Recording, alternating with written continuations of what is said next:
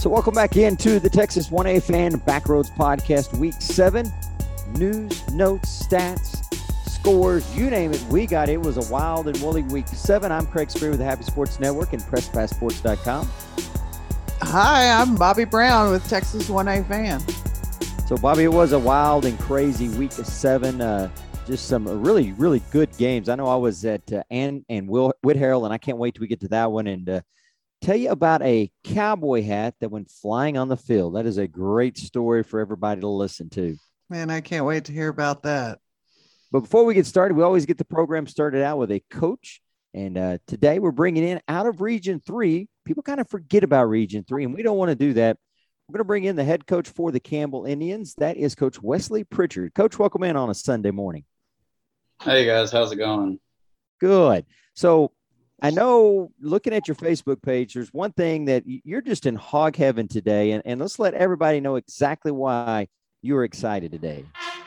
Well, yeah. Saw him off. I know it's not the uh, the normal rivalry of UT, but it sure is nice to wake up after a Saturday of playing Bama and knowing that you won. So it, it definitely made uh, looking forward to uh, a lot of my normal Sunday antics of – especially the last uh, last couple days or last couple weeks with A and M losing to two teams that we didn't expect to lose to. But it's always nice waking up on Sunday knowing that you beat uh, Saban in the the Tide. so that that they did, and uh, what what a heck of a ball game, and I, I'm sure pretty much the entire world was excited about that victory. Oh, Alabama yeah. getting beat. So uh, I think there's a lot of people in A&M's corner here on, on a Sunday. So want to want to talk to you about six man football. And, and first thing I want to know is just tell us a little bit about yourself, Coach. Uh, well, uh, I'm originally from Glen Rose, Texas. That's where I graduated high school. Uh, went to uh, play baseball at Schreiner down in Kerrville. Uh, left there, uh, ventured down to College Station for a couple years. then ended up transferring into Tarleton State, is where where I graduated and got my bachelor's or my first job was in Bluffdale. Actually, uh, that was my first job as a coach, and they were just starting their high school program there. I was there for about a year, left, and went to Junction and did a little bit of 11 man, and then uh, had an opportunity to come up to Campbell uh, last year or before the season started last year. Kind of wanted to get back into six man and see what I can really dive into on six man. I kind of dipped my toes in it uh, at Bluffdale and really enjoyed it after a couple of years of 11 man, I decided I think go try this six man thing again and see what goes on. So now I'm back at Campbell. I got there last year, uh, took over the AD job and head football job this year. So I'm looking forward to building a program from the ground up and kind of making sure we uh, get back to the winning side of things.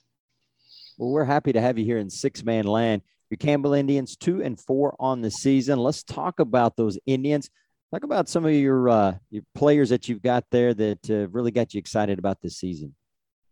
Well, we have a, a, a slew of uh, young, talented athletes. We have two seniors on our. Uh, we have three seniors, but two of them really have been kind of stepping up and uh, filling some gaps from last year and kind of trying to create that leadership that we just haven't had. We didn't have much leadership last year. Just kind of getting going back and forth from 11 man to an outlaw schedule to finally having a season where playoffs were an opportunity it was kind of hard to get that motivation for them but we have two seniors uh, Caden Mitchell my running back uh, he's had a pretty decent season this year so far. He's not happy with the results uh, he feels like he can do better so that's always good that he knows that he can do better and I think he can too. Our center is also a, a senior and both of them they they've really kind of stepped up and with being a leader uh, uh, on and off the field, kind of helping everybody stay in place. And then, but we got some uh, my quarterback sophomore, or I guess he's quarterback under center, and then uh, spread back uh, Garrett Roberts. He he kind of is really really kind of stepping into that role of uh, trying to be the man and kind of help take charge of that offense. And he's really good at keeping everybody in line on offense when things go bad. He used to be pretty uh, pretty upset when things didn't go his way, and he's just a competitor. And so um, I'm pretty pretty impressed with him and how he's handled things this year. We got another fullback that we have, uh, Trey Huffines. He kind of goes from fullback to uh, wide receiver, and offensively, we've been doing pretty well. We just gotta find ways to finish drives, and that just kind of comes with the uh, the young talent that we have and the inexperience.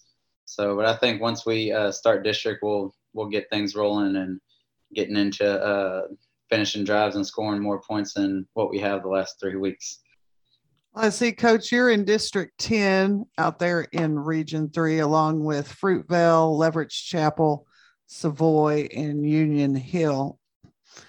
You're going to play Fruitvale this next week at 7 o'clock on Friday. Tell us a little bit about how you're going to prepare for that game.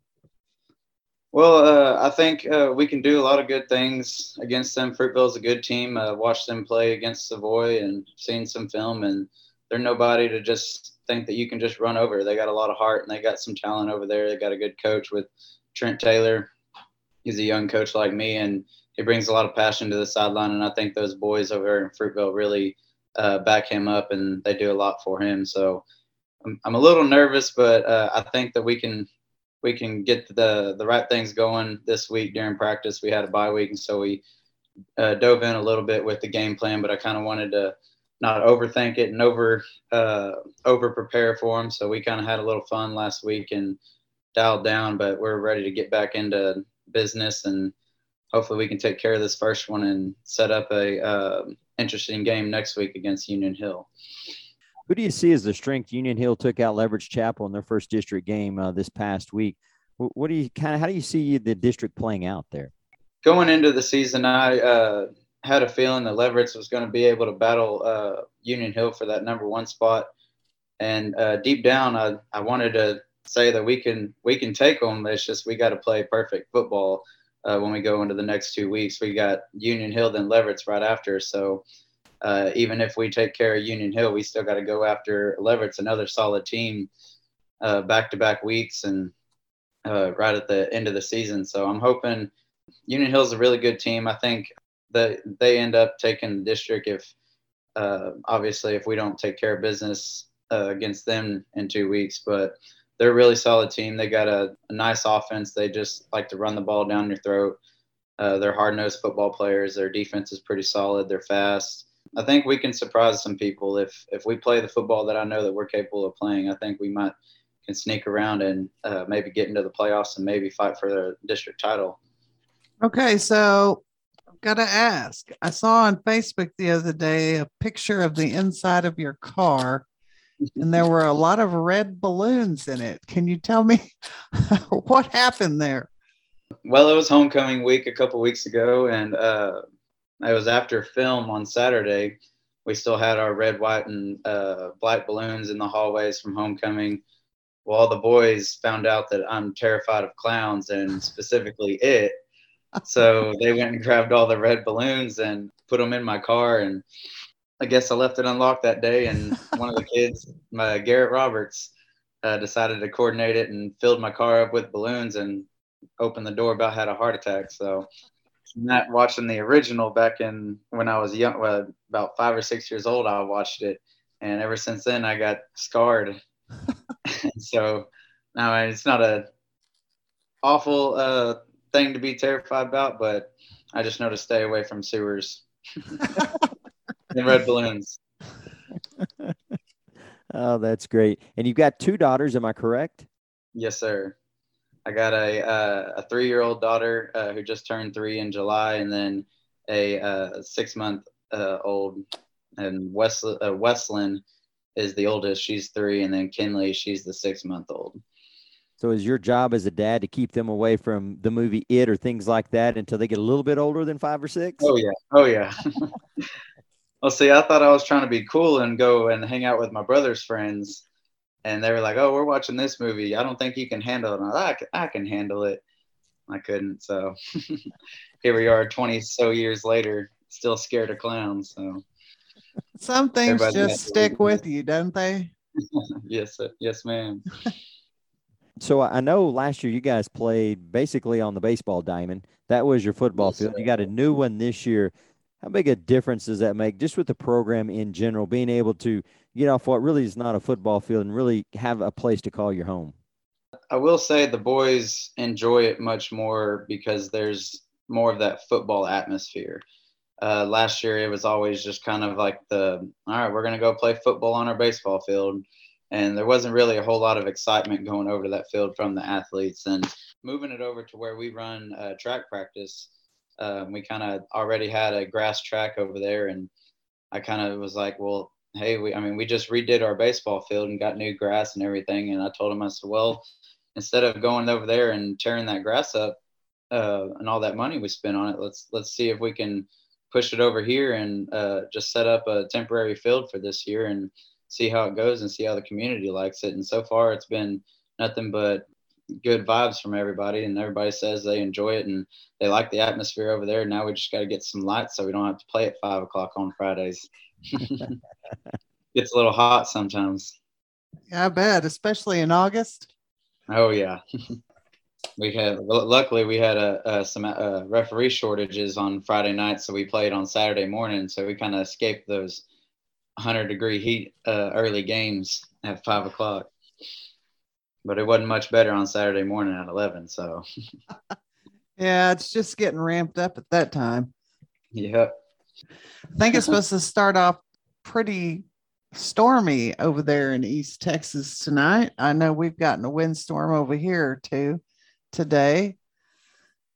Yeah, our, our, our field definitely needs some water. I can tell you that much. We don't have a sprinkler system, and we have about six or seven hoses we connect to the admin and one sprinkler head at the end. So I got to move it every so often throughout the day, and it's just not getting enough water out there. So I'm hoping we get a nice little uh, rainstorm over the next couple of days. So when we host, host Union Hill next week, we'll have a nice green green field instead of a dead one.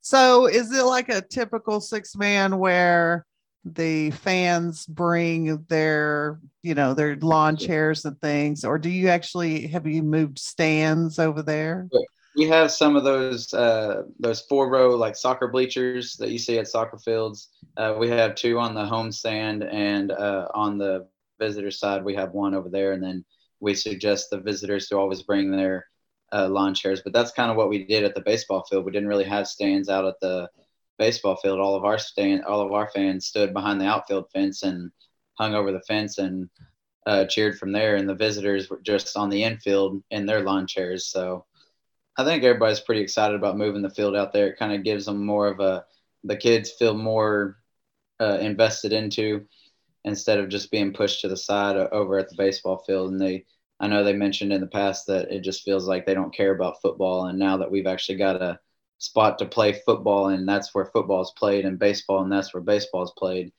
I think they're pretty excited about where things are going over here. And I know a lot of the community members are, are too. So that's good to hear. Let me ask you. So I saw a video at the start of the year and I had to listen really closely. I'm assuming that is you that was doing the voiceover on that really cool video. Yes, sir. It was the I, hype I videos. Yes. So I had to listen really close because I'll be honest with you, Bobby. For a minute, I thought they had taken something that Matthew McConaughey had done. That's who it sounded like, and I was like, "Wait, no, no, no that that's not him." So uh, I don't know if anybody's ever told you that or not, but on that video, you definitely sound like Matthew McConaughey. Hey, I'll take any sort of comparison to Matthew McConaughey. I'm going to need to know where that video is so we can put it up, at least link to it. It's on my Facebook page, I believe. It's either uh, on that or the Campbell ISD page. They one of the two. It, it's on both. You you shared it out there. The Campbell uh, ISD page had it, and then you shared it, and so that that's where I saw it, and that, that's kind of where it got me down the road of of the new uh, field that you guys have, and I just did. I was like, man, that that's good. That's good. Somebody did a really good job. They even oh, you know, laid over Matthew McConaughey's voice. Wait, that's not Matthew McConaughey. yeah, I have to give a huge shout out to our tech director at Campbell, Jason Osei. He's definitely behind the uh, the mastermind behind those videos. So I just send him the video clips, and we kind of collab a little bit on how we want to do it and what we what point we want to get across, and he just makes it happen. So, and he's just been out sick the last couple weeks, so we haven't had one from those. So, but we'll have one coming this week. So y'all you might want to take a look at that one. We'll have to check that out. We'll have to put that up on the uh, Backroads podcast page. So let me ask you, Coach. Out in Region Three, oftentimes teams get forgotten. It's everybody talks about Region One, Region Two. Obviously, you've got some powerhouses in Region Four that people look at, and it seems to me like Region Three just seems to get lost in there. A, why do you think that is the case? And it, it, well, I'll just leave it at that. Why do you think that is the case? Well, for one, there's not a whole lot of us out here, and we, we got to travel quite a ways uh, just to play district games. There's the rumor of West Texas is football, East Texas is basketball, and so when you get uh, down to the six man level, it's there's not a whole lot of teams over here that just people feel like they deserve a lot of respect. And I'm gonna tell you right now, uh, Region Three is pretty tough, uh, pretty tough region. And you got Abbott in it, you got Blum, you got uh, Union Hill, Leverett's um, we got a lot of solid teams over here that I think can always uh, compete with those West Texas teams. And I'm from West Central Texas, Brownwood area, so I know all about Richland Springs, Strawn, Gordon, all those guys over there, Throckmorton, and uh, one of my buddies is actually the AD at Throckmorton, CJ Hance. I, I know all about all those the West Texas six man football, and I, will tell you that we got some we got some teams over here that can make some noise. I, I'm if uh, no one out of our district makes it, I'm going to definitely be rooting for Abbott and Coach Crawford over there. They got a solid program going this year, and they're gonna they're gonna make some noise in the playoffs. Yeah, we talk about uh, Coach Crawford and the program he's built at Abbott. Um, we've discussed that a few times, but you know we're always looking for the for the next team that's going to jump up and and bite somebody because it happens every year, and we never know who's going to do it. So, oh, you yeah. know, it could be the Campbell Indians. Hey, I, am hoping so. We we got the talent to do it. We just got to get the mindset right. And uh, we've been they've kind of had a losing culture in the last few years, and uh, really ever since they started the program, they've just never had that that grind of getting through the adversity. And I think we're we're slowly getting over that hill. And uh, we're only going to lose two seniors this year, and I'm not saying they're replaceable, but I got some guys uh, coming up that can definitely step up and uh, fill those holes. And I'm really looking for that breakout near uh, breakout year next year and the years to come. We got a decent junior high squad coming up, and a lot of freshmen on our varsity team right now that last year they went undefeated in one district. Just got to fight, fight through that losing culture that was uh, been stuck in our heads the last few years, and I think we're kind of making that uh, that direction. We're getting faster, getting stronger had 11 guys uh, go to regionals in track last year, and that's the most the program's ever taken. So, uh, looking to take a little bit more this year and get the whole program involved. So I know track's a big deal in all sports. You gotta gotta be fast to play sports if you want to be good at it. I guess that's kind of my my mentality. Well, I'm kind of glad you mentioned track because you know track's my thing, and so I'll be hitting you up here in a couple months for for track meet official stats so I can get that top five out there. oh yeah. Our kids looked at that all all all year last year at the uh, toward the end going into uh, area. They're like, I wonder how fast we are compared. And I remember the first track meet last year. We they they they haven't they didn't really have a track program the last few years, and so all these kids this is new to them. And uh, I was like, hey, I want to run a mile relay with y'all, but I got to go out uh, out to our track and we got to see how fast you guys really are. Well, we run this thing called uh, 50 second run, and we try to get around the uh, around the whole track in 50 seconds. And then it's kind of every Monday we do that and kind of see by week to week how far we've gotten uh, in those 50 seconds. Well, we ran our first uh, track meet and we ran, I think it was like a four minute 20 second mile relay. And I told them after the relay, I said, guys, I don't think the mile relay is going to be for us. and I said, we, we either got to give that up and focus on something else or, or what do y'all want to do? And they're like, coach, I love this race. Like, I think we can, I think we can be really good at it. I said, all right, well, I'll give you one more week. And then the next week we ran like a 350. And then after that, we kind of just started uh, doing a little bit better each week. And we actually made it to the regional finals race. And uh, and they were all freshmen and sophomores. So I'm really looking forward to having them for the next couple years. And you don't get a whole lot of people that love to run the mile or the mile relay. So I, am excited for that coming into track season this next year. Everybody loves to watch it. No one wants to run it. exactly. one of the toughest races out there. Yeah, that's a gut check for sure. Well, Coach, it's been a pleasure having you on here on a, a Sunday afternoon. I can see the smile ear to ear. Aggies win. Uh, hopefully, your Campbell Indians are successful Friday night as you take on Fruitvale as well. But we do appreciate you coming in and, and good luck for the rest of the season. Yes, sir, guys. Thank y'all, and I appreciate y'all having me. Y'all keep doing what you're doing. Well, you know, we will you'll see us for cross country, basketball, track, you name it. We're going to be out there. So we'll be looking for those Campbell Indians to, to do some winning.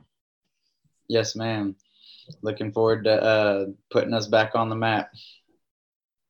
Well, it was great to get Coach uh, Pritchard on the uh, show with us out of Region 3. And he's right, Bobby. When you look at it, and you're somebody that's been doing this for a really long time, Region 3 just kind of gets forgotten about, especially those schools uh, east of Dallas.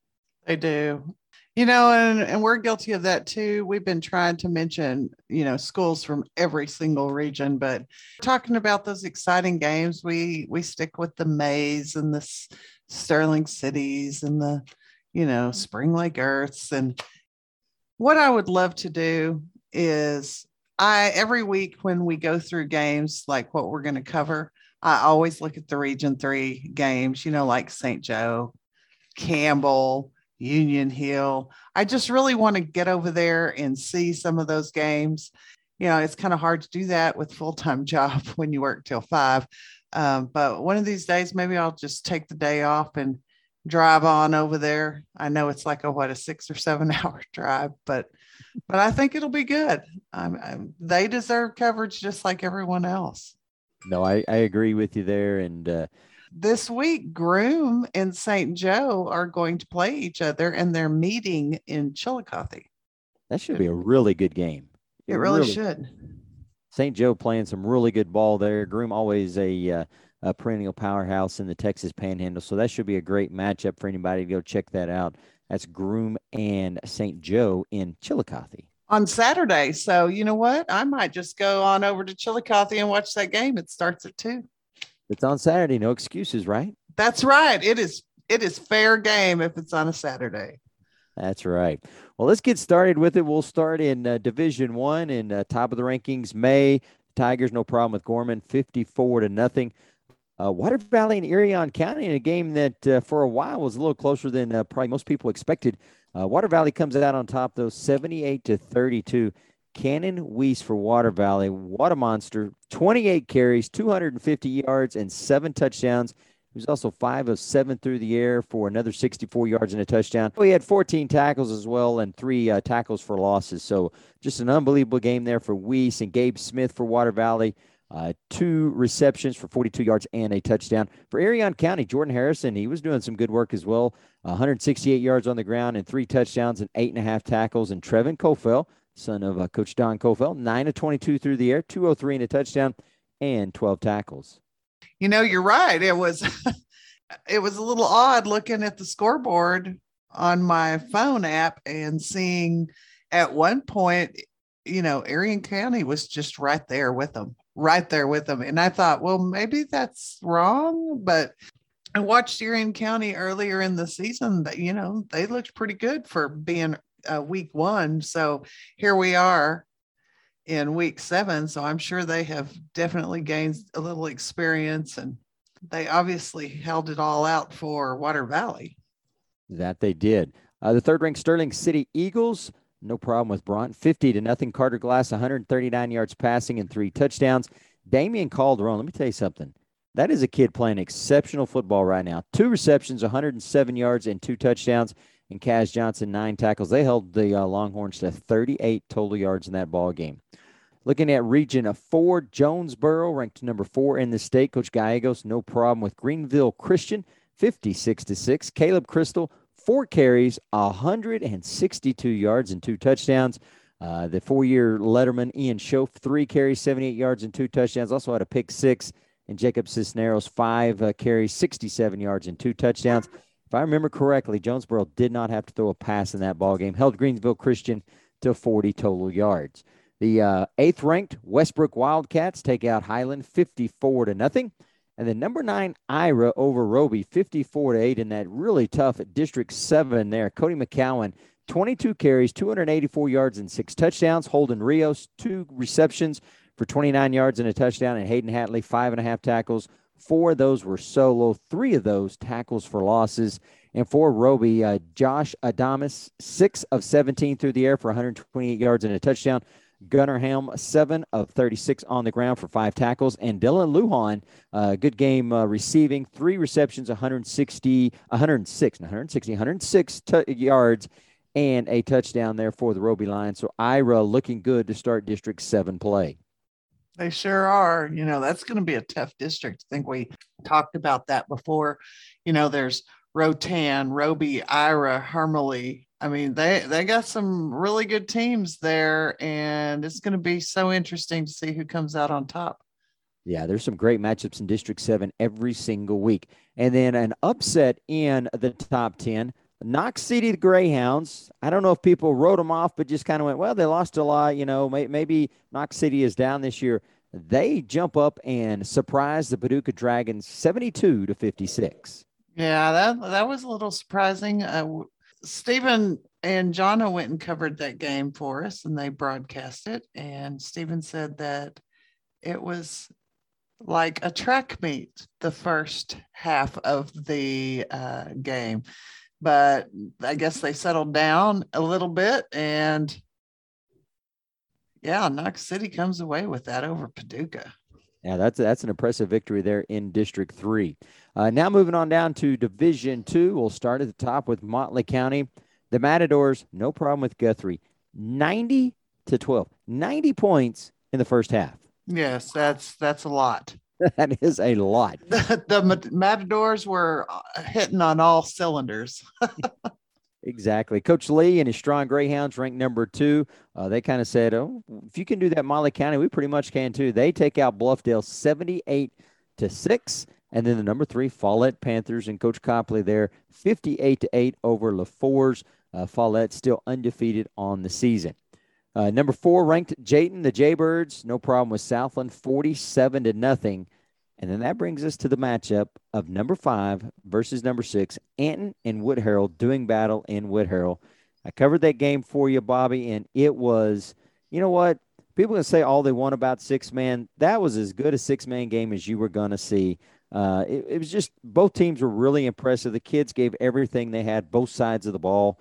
Uh, I could name off a, a half a dozen kids for you on each side that I thought just – had some really uh, good plays in that ball game. But Anton comes out on top, 56 to 51.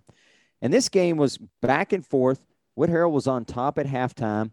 And in fact, midway through the third quarter, they were up 51 to 42. And I made the statement this is the Panthers' largest lead of the game. Guess what? Whitharral didn't score after that.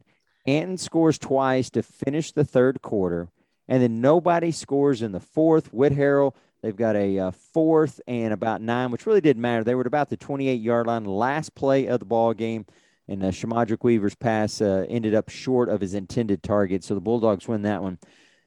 Well, let's talk about the stats. And I want to tell you about a crazy incident that went on in that ball game. So we'll start with Anton. Sergio Champion. He's a champion. He's impressive. 10 carries, 135 yards, and a touchdown. 14 of 20 through the air, 265 yards, six touchdowns. He also uh, got an interception in that ball game. Ashton Martinez with a really good one. Five receptions, four of those went for scores and 138 yards. And then the big man, Edmundo Avilos, three receptions, 58 yards, and two touchdowns. And then for the Panthers, Shamadrick Weaver, you talked about him last week. 11 carries, 155 yards, and two scores. Seven of 20 through the air, 133 yards, and two more touchdowns. Chris Chavez, 72 yards receiving and a score. Dylan Villegas, uh, 58 uh, receiving yards and a touchdown, and had a rushing touchdown that in that one as well. Uh, both Coach Hoover and Coach Lemon should be extremely proud of their players. Uh, it was just a really fun game to uh, cover. But I will tell you, and I believe it was the last touchdown from Anton. Sergio Champion takes it, I think, out of the T gun formation. He scrambles out to the right starts down the sideline. And of course, my son Connor does the color commentary, and, and so he's the one that kind of fills me in afterwards, you know, because you're kind of you're kind of looking at things and you, you don't know exactly what's going on as you're doing the play by play. Sergio Champion gets to about the 10, coming down the right sideline. I'm going, he's at the 10, at the five, and he's going, what about the 10? I see this white figure come flying. One of the fans for Whitharral took his cowboy hat, standing along the railing, and threw it from the railing, and it landed right there at about the out of bounds mark. Oh. The Whitharral uh, managers they quickly rush out to get it. I think they were hoping that the uh, the referee didn't see it. Uh, you know, I give the referees credit because eh, that's a play where they could have called an unsportsmanlike conduct against Whitharral. Instead, they just kicked the fan out. And I think that was the right thing to do. Don't penalize the kids on the field for it. Right. I, so I thought that that was great. But, you know, you and I talked after the game. I, and I could be wrong. I think there was about 750 people at that game. It was lined up both sides. Stands were full. It was an incredible atmosphere uh, there in Whitharral. And Anton uh, Whitharral did not leave the fans disappointed. Bulldogs win that one 56 to 51. You know, I was so excited about that game. I covered uh, Whiteface and O'Donnell, which was a really good game as well. I listened to the broadcast of the Anton Whitharral game, and that was some mm-hmm. exciting, exciting stuff. I, I had no idea who was going to win that game, even in the fourth quarter.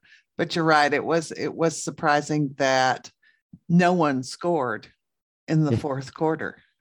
As much as we were back and forth, especially in that first half, I thought, well, this is going to be one of those 80 to 75 games. And I made the comment in the first half the last team to touch the ball is liable to win. And sure enough, Whitharral had it, and they were driving downfield, just couldn't get anything. The rush for Anton really started to get to Weaver in the second half. They were bringing three guys, wouldn't allowing him to get a lot of uh, momentum coming forward, so they weren't letting him scramble outside, and he was having to quickly dump it off. So that that had an impact in that ball game. But uh, just just an excellent, excellent ball game. There's a young man for Whitharral who just impressed me. Nomar Gomez, number 24. He's a little guy, Bobby. I, he probably can't be more than five eight, five nine. He's probably sitting. He'll probably listen to this and go, "I'm five foot eleven," you know. But he, he, didn't look very big. Eh, you know, 150 pounds, soaking wet. But he played that nose guard position for Whitharral, and he mixed it up every single play. And he was in on so many tackles, so active up front, and he didn't back down from anybody. And that's the kind of play that you love to see at the six man level. Oh, definitely, especially from the little guys, because we see little guys all the time. It, it's really not their stature, it's just what they feel mentally like they can do. I think that if you put your mind to it, you can always do something. No, you're right, Bobby. And so let's move on. Number nine, Klondike, after falling last week to Whitharral, they get back up. They defeat the Fort Davis Indians 44 to 37. And we'll round it out with number 10. That would be the Richland Springs Scouts. Uh, they were victorious over the Rochelle Hornets 79 to 30. That kind of surprised me. I expected Rochelle to stay with them a little bit more. Rochelle is actually very young. They have one of the super freshmen. I think there are several around the state. I'm just going to go out on a limb here, but I really think it's going to be Richland Springs and Rochelle in that district going into the playoffs. No, I, I, I think you're right there. Now let's look at some other scores around the state. One that surprised you and I both. Spur ekes out a victory over Crowell 68 60. Wildcats haven't won a game all season long, and here they are going to toe to toe with the Bulldogs, who have been teetering with that top 10 all season long. Yeah. I mean, Bulldogs go into Crowell. That's always a hard place to play, though. Always a hard place to play. I've played there before. I know what you're talking about. I think anybody who's ever went to Crowell for any type of game would understand. I expected Crowell to turn it around a little bit. I mean, they have Coach Parsley, and he's not going to rest on, hey, we're over. Let's go, guys. And, you know, sometimes teams will trudge along and then all of a sudden it's like you're trying to get them over the hump and then they finally get over the hump you know maybe that's what's happening here with Crowell. It could, it could be uh, for, in that game. Lejean Walker, 14 carries, 276 yards, just seven touchdowns. Corey Hamilton, 142 yards, two scores, and 10 and a half tackles. And then for the Wildcats, Hayden Manny, 24 carries, 199 yards, and five scores. He was also uh, had 195 yards passing through the air and two touchdowns. Dylan Carney, his favorite target, uh, 74 yards receiving and a touchdown, and Austin Hernandez, 56 yards and a receiving touchdown as well. And we'll uh, we'll kind of get into that because that that District Three there in Division One is going to be really interesting as we kind of look through district play here in just a moment. Uh, other games uh, out in Region Four, the Blanket Tigers they blank Rising Star 58 to nothing. Rising Star the Wildcats only 73 yards of total offense. Braden Day 152 yards on the ground and three touchdowns. Also had 12 tackles, two interceptions, sold popcorn and uh, peanuts at halftime. uh, Carlos Morales, 68 car- uh, 68, 68 carries. Now that would be impressive. 68 rushing yards and a touchdown. And Aiden Wheeler, 26 yards receiving, caught two passes, both of them for touchdowns, and had four tackles in that game. Coach Pritchard mentioned the Abbott Panthers and uh, Coach Crawford there. They uh, victorious over Lometa 58 to 12. That one a little little further out there than I expected. Uh, Abbott really doing a number on Lometa. Robert Munoz, 101 yards rushing and three touchdowns. Riley Sestala, 67 yards rushing and two touchdowns. Also had 74 yards passing. Kane Klaus, uh, seven and a half tackles, one and a half of those uh, tackles for loss. And Joy Pavelka, six tackles, four of those solo. And for Lometa. Tim Juarez, 33 yards on the ground. Alonzo Caso, 58 yards through the air and a touchdown. Uh, Dylan Workman caught uh, two touchdowns in this ball game and had 52 yards receiving, seven tackles, and two and a half tackles for a loss. So a big win there for Abbott.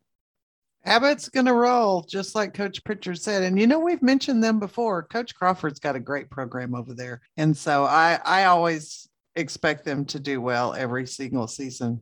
The Abbott Panthers doing well. Uh, White Deer and Claude, we talk about halftime games. White Deer puts up 83 on Claude. Claude puts up 38. What yes. a wild scoring uh, effort there. Carson Ketchum led the way for the Bucks, 291 yards through the uh, on the ground and six touchdowns. Holton Hill a 45-yard uh, receiving touchdown in that game. Valley and McLean played Thursday night. That's a game I went to, and the Patriots looked impressive. Coach Stanley has them playing well. Corbin Stanley, the uh, quarterback there for the Patriots, three touchdowns. Blake Beard, if I remember right, uh, if I remember correctly, had two rushing touchdowns in that game. Patriots are for real, and uh, people better not sleep on them because they're going to make some noise uh, in that district. I believe uh, that. Yeah, Meadow and Wellman Union. Meadow wins that one 67 to 22. Caleb Sanchez, only four carries, 149 yards. All four of those go for scores. Jimmy German, 39 yards receiving, nine tackles, two intersection, interceptions, one pick six, and a kickoff return for a touchdown. And he did play by play when he wasn't on the field. yeah, Jimmy German, he's he's a serious player over there from Meadow. that he is. Uh, a game that you were at, the O'Donnell Screaming Eagles, one of my favorite mascot names. They defeat the Whiteface 72 to 44. They did. They that game could have gone either way. Uh, what happened there toward the end in the third quarter is Whiteface started coming back. And they were just, if I remember correctly, they were only one score when the fourth quarter hit. And then O'Donnell said, Oh, wait a minute, we're we're not going to do this, and and basically took off. But I was very impressed with both those teams. O'Donnell and Whiteface both have two uh, a freshman apiece that were extremely impressive. O'Donnell has uh, Cameron Grant. Well, put it this way: when I asked the AD at O'Donnell, I said, "Coach Nichols, what? Who's number thirty-one?" And he said, "Oh, that's Cameron Grant. He's a freshman." Wow. And and I said, uh, "Are you sure?" and yeah, he was sure. Uh, also, we have for Whiteface Jeremiah Rendon and he led the Antelope offense and did a really good job. So those are two freshmen to keep your eye on. It's, it's amazing how many freshmen have stepped up this year. Have you noticed that? No, it, there's been a lot, and it's you know not to slide any of the classes, but it sure seems like we got a ton of juniors doing really well and a ton of freshmen doing really well, and and you see that week after week when we read that. Um, so uh, yeah, it has definitely been a strong freshman class. So O'Donnell with the victory there. Another big game in District 13, Santa Ana and Baird. Santa Ana was undefeated coming into this ball game, but the Baird Bears come out on top 72 to 24. Cedar Cobble, seven rushing touchdowns in this game. The final one invoked the mercy rule. He only took it to the house from 75 yards out. It was impressive. The one thing I did not know is I, I couldn't find the rushing totals. I watched the highlights, so I was able to figure out how many touchdowns he had. But I, he had to have close to 300, 350 yards rushing. And an impressive performance there by Cobble and the Baird Bears. They get a big victory in District 13. In District 10, uh, Union Hill, Leverett Chapel doing battle. Union Hill comes out on top 44 to 28. We knew it'd be a close game, and that's exactly what we had. Nazareth uh, really starting to uh, step up as the likely runner up in District 2. They defeat the Petersburg Buffaloes 50 to nothing. Luke Schulte with five touchdowns. And then the Hermleigh Cardinals, we had Coach Winters on last week, and they were uh, victorious over the Aspermont Hornets. And I know he was worried about that game, but uh, well, they did a number on them, 53 to 6, victorious in that one. And and guess what? Bubba Digby uh, doing There's old Bubba again. There's Bubba. In that ball game, Digby had 113 yards on just nine carries and two touchdowns. Stetson Digby, got to get as many Digby's in there as you can. One carry, one yard, one touchdown. Greatest stat line ever. I'm Bubba's telling you. Six of 11 through the air for 134 yards and three touchdowns. Patrick Carr, uh, two of those receptions for 65 yards. Zane Knocklinger, two catches for 49 yards and a touchdown. And then Mateo Clement and Hunter Simpson both had a touchdown. And the guy that he really likes is Kai Vargas, eight tackles, three of those for losses, two of those for sacks. And uh, he just talked about Vargas going all out, and that's exactly what he did in that win against the Hornets. And then uh, we'll finish up a uh, last game Fruitvale over Savoy, 54 to 6. And when you talk about Savoy, you got to talk about what, Bobby? You have to talk about the three brothers. That really, would be the Mendoza brothers. It is the Mendoza brothers. There are twins, Aiden, or no. Man, I don't know how their mother keeps them apart. I would never say the correct name. I, I just had two kids and I couldn't say their names correctly. The twins are juniors and they are Auden and Eden, and they have a freshman brother named Aiden. So you can see how that would be a little confusing. Wow. So that got me to thinking, you know, I think that there are a lot of six man towns who have a plethora of twins in their midst. Um, I just off the top of my head, I was thinking, and you know, Coach Josh Stanland at Jayton, he's got twin boys. I think they're in first or second grade. Sammy Winters, twin girls. Caleb Calloway at Knox City has twins. Ty Keith at Sterling City has twins. And also, the game I watched Friday night, a pair of twins. Uh, number two and number 12 are twins for the O'Donnell Screaming Eagles. So I just always thought that was really cool. And I think I think Irion County has a, a, several sets of twins, if I'm not mistaken. So maybe we should like make this a little thing where, where you know, people email us and tell us who all has twins because that's that could be a really cool thing. Sounds like as many coaches as you named off with twins. If you want twins, get start coaching six man football. If you don't want twins, maybe you shouldn't do that. uh, yeah, that that is a lot. That's what one, two, three, four. Oh, yeah. And that was yeah. just off the top of my head. That's crazy. You know, well, Bobby, one thing I wanted to talk about was the Wildorado at Chillicothe game at Claude. Oh, let's hear about it. Oh, on Saturday. As a photographer, you really like it when the sun is up because you get much better pictures. Um, so we were excited to go there on a Saturday at 1 p.m. Of course, it was probably the last hot day of 2021 and it was 95 degrees. Uh, that was a little interesting, but we we got there and we I was going to help Michael in the box with the broadcast while Dincy took pictures. And the clock guy was up there and he had the music going for pregame and everything. And all of a sudden, a man appeared at the door and he came in the press box and he looked a little nervous and he said, Hey, do you think we could turn the music off? And of course, as you know, people were looking at him a little strangely. And he said, We're filming a movie right behind the stands, and we really need the music to be off so we can film. Obviously, they are not from Texas. Obviously, they are not. Uh, so I got a li- I got a little information. There's a movie being filmed in Claude on the school grounds. I think they were shooting um in the gym or something. It's called. It's supposed to be called What Remains. It's a faith-based movie. They have been filming in various panhandle towns for a while now. Um, they just happened to coincide with our game in Claude.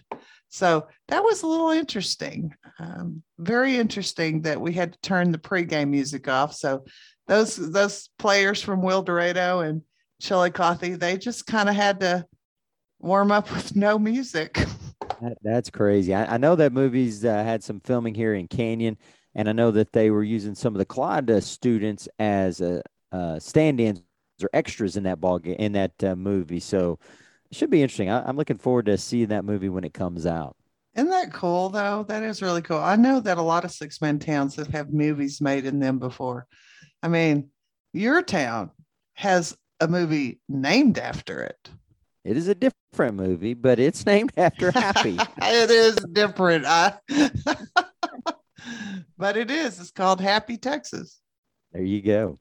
So, Bobby, we're through week seven, and just looking at it real quick, we've got, if I've got this right, only six undefeated teams left in Division One: Hermleigh, Abbott, Baird, May, Water Valley, and Jonesboro, and nine on the Division Two side: Follett, Hedley, Anton, Loop, Jayton, Motley County, Benjamin, Strawn, and Throckmorton. I really thought we'd have more than that at this point that kind of sounds like you thinking that they should be undefeated is like me saying, "Oh, we're early in the season when it was week six. Maybe you're right. I, I do think there is definitely uh, more parity out there this year. Uh, I think so.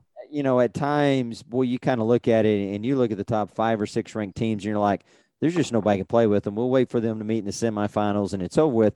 And I don't think that's necessarily the case this year. It definitely seems like everything's a little more spread out uh, which should make for some really interesting playoffs as we get there. And we talked last week that we would uh, talk about the districts real quick, and so we'll, we'll kind of hit those real quick. District one, Bobby, uh, to me, White Deer, Valley, Happy, it's going to come down to those three, and they play uh, each other in the next couple of weeks, and I think that will decide everything there in that district. I agree totally. District two, Spring Lake Earth, uh, no doubt. I think they will be the top team there. Uh, then it'll come down, I think, probably to Naz, Nazareth or Crescent. The way Nazareth's playing, I think Nazareth will, will have that one. Uh, District three, this is the interesting one because you got Paducah, Knox City, and Spur. Well, Knox City just knocked off Paducah. You still got Spur there, so that's another uh, three-team district that uh, should have some interesting implications as games go on over the next couple of weeks. We might have an interesting triangle come out of that one that that we've made. District four. Now this this is a fascinating district because only one team in this district is above 500. That's Whiteface. They're four and three, but yet they are 0 and one in district play because they lost to O'Donnell. O'Donnell's right. one and five. Borden County's one and five. Meadow's two and five.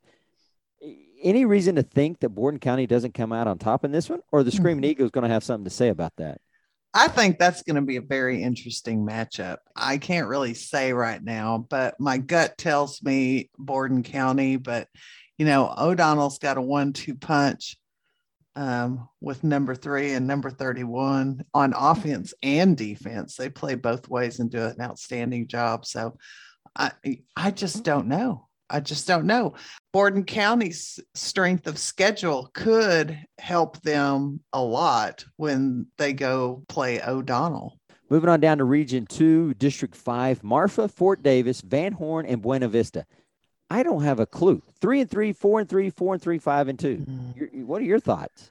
Well, I've seen I've seen some of those teams. Uh, you know, Fort Davis gave Klondike a run for their money this past uh, Friday in Rankin. They met in Rankin, played, and Fort Davis, they're they seems like they're a sleeper.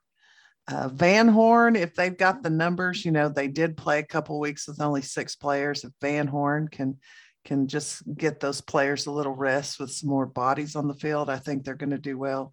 And Buena Vista came out like gangbusters at the beginning of the season, and um, they've kind of slowed down a little bit. I guess we'll see what's going to happen in a District Five. I think that's going to be very interesting, but it will be. Uh, District Six, Garden City, Rankin. I think it's uh, going to come down to those two in that district. Uh, district Seven, and we've talked about this one. Boy, Roby, Ira, Rotan, Hermleigh. Right now, I, if you were asked me, I think it's going to be Ira, Rotan, and Hermleigh battling out for two spots. I agree completely. District eight, um, what is it? Anybody but Westbrook and Sterling City? No, I really don't think so. Not this year. Yeah, that, that, that's the power of that district. Region three and District nine. St. Jo looks really good as uh, pro, as the probable champion out of this district. You're right, they do. Newcastle played pretty good. Uh, Bryson's been playing pretty well, and can't ever not talk about Perrin. But St. Jo, I I hope to see them Saturday, and I can give you a little bit more information next week. How about that? Well, that sounds good. District 10, we talked to Coach Pritchard about that one. Union Hill, Leverett Chapel, Campbell, uh, Fruitvale, all in there. It, you know, I that's a tough district right there. It is. District 11 is fascinating. So this is a district with Avalon in it, Bynum, Covington, Milford, and Blum. You would think Blum would be the heavy favorite, but decimated with injuries, which I think is kind of thrown this whole district wide open for somebody to take it. I think so too. Obviously, it's contagious because Covington started out the season with half of their players out because of injuries. So, District 11 is up in the air for me. I'm with you. District 12, I think Abbott 7 and 0 on the season. This is theirs uh, to take. Uh, the question will be is it Penelope, Aquilla, or Coolidge coming in in that number two spot? I'm going to go with Aquilla. Got to go with Aquilla. You know, Coach Williams is there. This is his first year, and uh, they've been doing a lot of good work here the last couple weeks. In uh, Region Four, District 13, uh, you know, we talked about Santa Ana. They went into the uh, the district play undefeated, but they lost that first game to Baird. This is a district with May, Santa Ana, Baird, Lingleville, and Gorman. This is a really competitive district. I think May is the class of this district, but that number two spot wide open. It is. It is. That'll be interesting to see who slips into number two. District 14, Water Valley. Boy, we've talked about how strong they are. Uh, I, I, think they are the class of this district, but then you got Irion County, uh, Eden, Veribest there. It should be a tough district as well for that number two spot. It, it should be, but I think Irion County is going to come away with that one. District 15, Jonesboro. No surprise. Coach Gallegos got his team at 7 and 0. Lometa playing so well to start the season. Then they get a loss, but uh, they, I think you still have to say they are the favorites for that number two spot in this district. Oh, definitely. I think Jonesboro's one and Lometa is two. And then speaking of wide open, District 16, Nueces Canyon, Medina, Prairie Lea, McDade, and Leakey. Leakey was ranked to start the season. I guess you kind of give them the edge as the uh, top team out of this district. I would think so. Medina's playing better this year than they have the last few seasons. Uh, Leakey has a lot of seniors. I do know that. I don't know if you saw that score between Nueces Canyon and McDade, but Nueces Canyon, you know, Coach Fletcher over there, they took on McDade and they won. It may have just been by a couple of points, but they did take out McDade last week. No, you're right. They won that one 34 to 32. So let's look uh, down at uh, Division Two. We'll start at the top. District One. This is Follett's district. Uh, this coming week, Hedley and Miami battle. To me, that's whoever wins that ball game gets the uh, number two spot out of this district. District Two, I think it's Groom and Wildorado. Uh, they will battle for the top spot. If I remember correctly, they play the last game of the season against each other. Yes, uh, we have to wait for that one. You know that, that we do. District Three. So we talked about Whitharral and Anton to me, it's Anton number one now that they won Whitharral number two. I just don't see Amherst, Cotton Center, Lazbuddie being able to stay with either one of those teams. Uh, District four. Now this one, Loop seven and zero oh on the season. You know, kind of like Hedley. The question is, how tough has the schedule been? The Klondike Cougars in there and well in there as well at six and one. You know, can Loop be impressive enough to either get the district or finish number two in that district? Will be interesting. That will be interesting. You know, be I think it'll come down uh, between Loop and Sands, definitely. District five, there in Region Two. Obviously, you got to talk about the Balmorhea Bears, uh, but Grand Falls Royalty five and two on the season. You put them as the number two team out of this district. I don't know. You know, I've watched Sanderson play a little bit, and and they have spurts of of greatness. So I, that's that's going to be very interesting. It will be. District six. So Loraine is five and two on the season. Then everybody else in the district is one and five, zero oh and four, one and five, two and five. Black crystal ball and tell me. Yes, that's exactly what we're going to need is a crystal ball. But I'm going to go with Blackwell at number two, just because the kids on that team, they may be reeling for from graduating seniors last year, but they understand what it means to win. District seven, Jayton, Motley County, one, two. I'm not sure how you're going to shake those out. Uh, they will decide that on the gridiron, and those will be your top two spots there, I would imagine. District eight, hey, break up the Benjamin Mustangs, seven and zero oh on the season, and I don't see any reason why they don't win this district. The question is, I, I think it's got to be Rule for number two, right? Oh, it's definitely. I think it's definitely going to be Rule. Okay. Coach Kitley's got the Bobcats playing very well, although they went down to loop. Um, they never gave up, and and they just they're playing they're playing really well for Rule Bobcats. All right, now on to Region Three, District Ten. Uh, Goldberg five and two, Fannindel four and one. Are those your top two teams? Don't you love these tough questions? You know, some of these districts are pretty cut and dried, but yeah, and then others are just really hard to choose. But Coach Helms is at Goldberg, and I can never, never say that he he's not going to make the playoffs. um, you just can't count him out. He's kind of like, you know, that'd be like counting Vance Jones out of the playoffs. Just don't do it.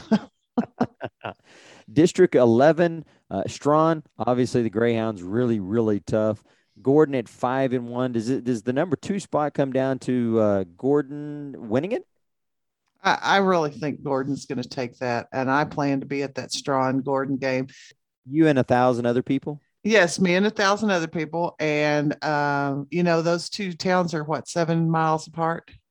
Mm-hmm. That's the largest rivalry I have ever seen. It's insane. It really is intense. And uh, they play the, the last, other, right? Oh, they absolutely adore each other. yes. That's the last game of the season, Strawn versus Gordon. And I think it's, it, it is at Gordon this year. So that's going to be an interesting game. But yeah, definitely think they are one and two. And then uh, District Nine, uh, uh, sorry, District, yeah, District Nine. I skipped over that one. So this one, Throckmorton, the Greyhounds playing really well there the Coach Hans, seven and zero oh on the season. But then you look at the rest of the district. It, Paint Creek with the best record. Is that your number two team? But they lost their first district matchup. Um, I don't think so. I mean, this is the first year Paint Creek has played in what two or three years, and Moran was in that. They they beat them. They beat Paint Creek this last Friday just don't know. I do I do pick Throckmorton as one though. Yeah, that that seems to be pretty easy. And then District 12, um, man, Cranfills Gap, Iredell, Walnut Springs. What do you think? I mean, Cranfills Gap and Iredell both came out with district victories to start the year over Kopperl and Walnut Springs. They did, uh, but you have to remember that Iredell hasn't played that many games. They've they've had some injuries and health issues and stuff like that. But I think that's going to be a good district to watch to see exactly what happens because some of these, you know, you think you know, and we we're just talking heads, Craig, just like just like we talk about with the NFL or college football, and and we can think that we know, but we don't know. We play the game every weekend because you just don't know. No, you're correct there. You, every week there's a game, uh, an outcome that you go, I didn't expect that one every single week every and it's great. i love that. So if you're a team that maybe you don't have that many wins and you're listening to us and maybe getting a little upset with us right now hey go out there and do something about it. And we're going to watch it and we're going to mention you next week. That we will. And we'll finish this up in region 4 district 13 apple springs calvert chester and oakwood. Oakwood the only team to able to get in uh, the most uh, games in this district but I, it's hard to go against Calvert at the end of the day. It really is. Um, it, it's you know Calvert and Oakwood are always right there battling it out. So I expect that to happen again this this season. District 14, Oglesby, Mount Calm. Is that your one two there? Probably Oglesby, definitely one. Mount Calm. Um, Buckholts hasn't been doing real well. Uh, and Dimebox, I don't think they've had very many games, have they? They have not. They have not. Uh, District 15, and this one is another one. Uh, Blanket looks like they are the uh, overwhelming favorites out of this district. And then it's, man, you just throw things up in the air. Sidney got the uh, first uh, district victory uh, as they took out Panther Creek, but Brookesmith, Panther Creek Rising Star Sidney, all right there clumped together. They they're going to be clumped together until the end, I believe. And, then finally in District 16. So Richland Springs is, is in this district, and I think we expect them to win it. But then Cherokee, Rochelle, they're both in this district. Who comes out victorious there? Oh, Well, and don't forget Mullin as well. that's right. Mullin's been playing extremely well. And Lohn is just trying to get started back. I know they got a really excited coach um, who's kind of, you know, who's building a program there. Mm, just because I'm going to go with my gut, I'm going to think, uh, you know, Richland Spring obviously won, and I'm going to go with Rochelle as two. All right. So there's a look at districts, both Division One and Division Two, and uh, a look across the state. As you said, that's our opinion, and uh, you know how much that you know will cost you to take. It's nothing. It's free. Yeah, that's right. It's not Yeah. really worth a whole lot. So No, it's not. And I, I really do like to base my opinion on actually, you know, the personnel on the field and watching them play and how they play as a team.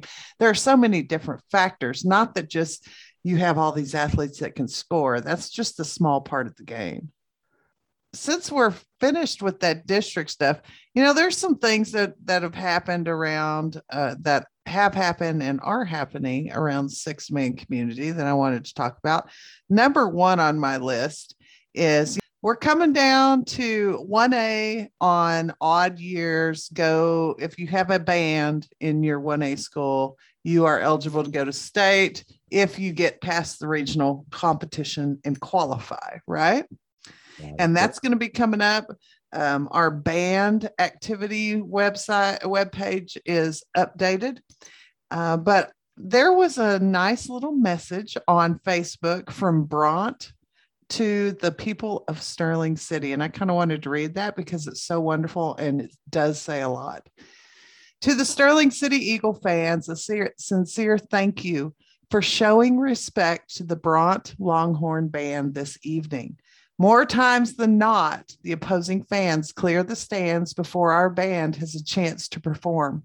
These students put in as much work and passion into what they do on the field as our other athletes and deserve the same support and recognition. It was heartwarming to see so many of you stay in the stands and give these kids your time this evening. Please know that your kindness did not go unnoticed. God bless. Isn't that cool? I love That that. awesome. That is awesome. And so many of those notes that you see at the smallest levels because other small towns appreciate what other small towns do for them. That's right. They do. You don't see that a lot at the 11 man level. Also, coming up, district cross country. It is. There's one district that's already ran, and this next week will be district cross country running. And you all know I love times. So you have the official times for your district cross country, send them to me because you know I'm going to get out those those fastest 25 in each in each region before that happens. Which the regional cross country meets happen either October 25th or 26th. So that's coming up as well. And of course, you know, there's a week in November that just kills me um, because volleyball district, you know, the right, those races are in full swing. So there's one week in November where we've got cross country state, we got volleyball state, we got band contest, we got basketball starting up, and we've got football. I mean, we've got it all going on at the same time. It is a wild and crazy time going on right now. Well, Bobby, let's finish things up with Lehman's six man 101. Oh, oh Lehman Six Man 101. I love this part. Uh, we're going to go over two games today that Lehman has available on Six Man Films. It's a YouTube channel. Go and search it out. We have a link to it on our webpage for the Backroads podcast. First game is the 1987 bi-district matchup Lohn and Bynum. one of the more inexplicable state champions if one simply looks at a list of six man state champion, has to be Lohn sticking out in a sea of Fort Hancock titles with their championship run in 1987. Lohn's playoff route to the title game as a district runner up involved three very close and low scoring games, with the first coming via a 48 42 win over Bynum in the bi-district round. With under three minutes to play in the game and Bynum in possession and driving down the field, the Bulldogs faced a fourth and four at midfield. On a run play, Bynum comes as close to a first down as possible without actually getting it. Ugh. The ball turns over on downs, and the Lohn Eagles run out the clock to win the game. Wow. You just don't see that very often. a team that goes on and wins the state title playing that close a game in bi-district. Uh, that's correct. Yes. And, you know, 48 42, they kind of eked out that win in 1987. So the second game, that Lehman was interested in. And actually, it's a really good game. You should go watch it. The 1992 quarterfinal Panther Creek versus Cherokee. In a rematch of a week one game where Cherokee defeated Panther Creek 26 to 14, Panther Creek would pull off an upset 70 to 68 win over the Indians in the third round of the playoffs in dramatic fashion. Cherokee was in complete control early and took a comfortable 50 to 24 lead into the locker room at halftime. Cherokee managed just six points in the third quarter, and with Panther Creek scoring quickly in the fourth, drew within two points down 56 to 54. The two schools exchanged TDs with Cherokee missing their PAT and Panther Creek converting theirs to take their first lead 70 to 62. However, with 238 left to play, Cherokee drove down the field and scored with 22 seconds left. Panther Creek running back Monty Bolden gave maximum effort, diving as if he was falling on a grenade to save his, his teammates and block the would be tying PAT kick and saving the game for the Panthers. Panther Creek would use this as fuel to mercy rule District rival Christoval in the semifinals and then upset Fort Hancock in the state championship game. Quarterback Chad Humphreys was 25 for 48 for 426 yards with five touchdowns, passing for Panther Creek. And Monty Bolden, who blocked the critical PAT kick, scored several touchdowns, including the game winner. You know, that was a fantastic ball game. It was. All you got to do is read it and know it was fantastic. I can only imagine watching it. Oh, I know. So go on over to Six Man Films. It's a YouTube channel. You can get to us, get to it from our podcast page. All you have to do is search it up, and you can watch that game. Man, that was I bet that was an exciting game. Lots of people screaming, yelling, cheerleaders, all kinds of good stuff going on there. No doubt in my mind whatsoever. That is a great one. Panther Creek 70, Cherokee 68 in the 92 quarterfinal.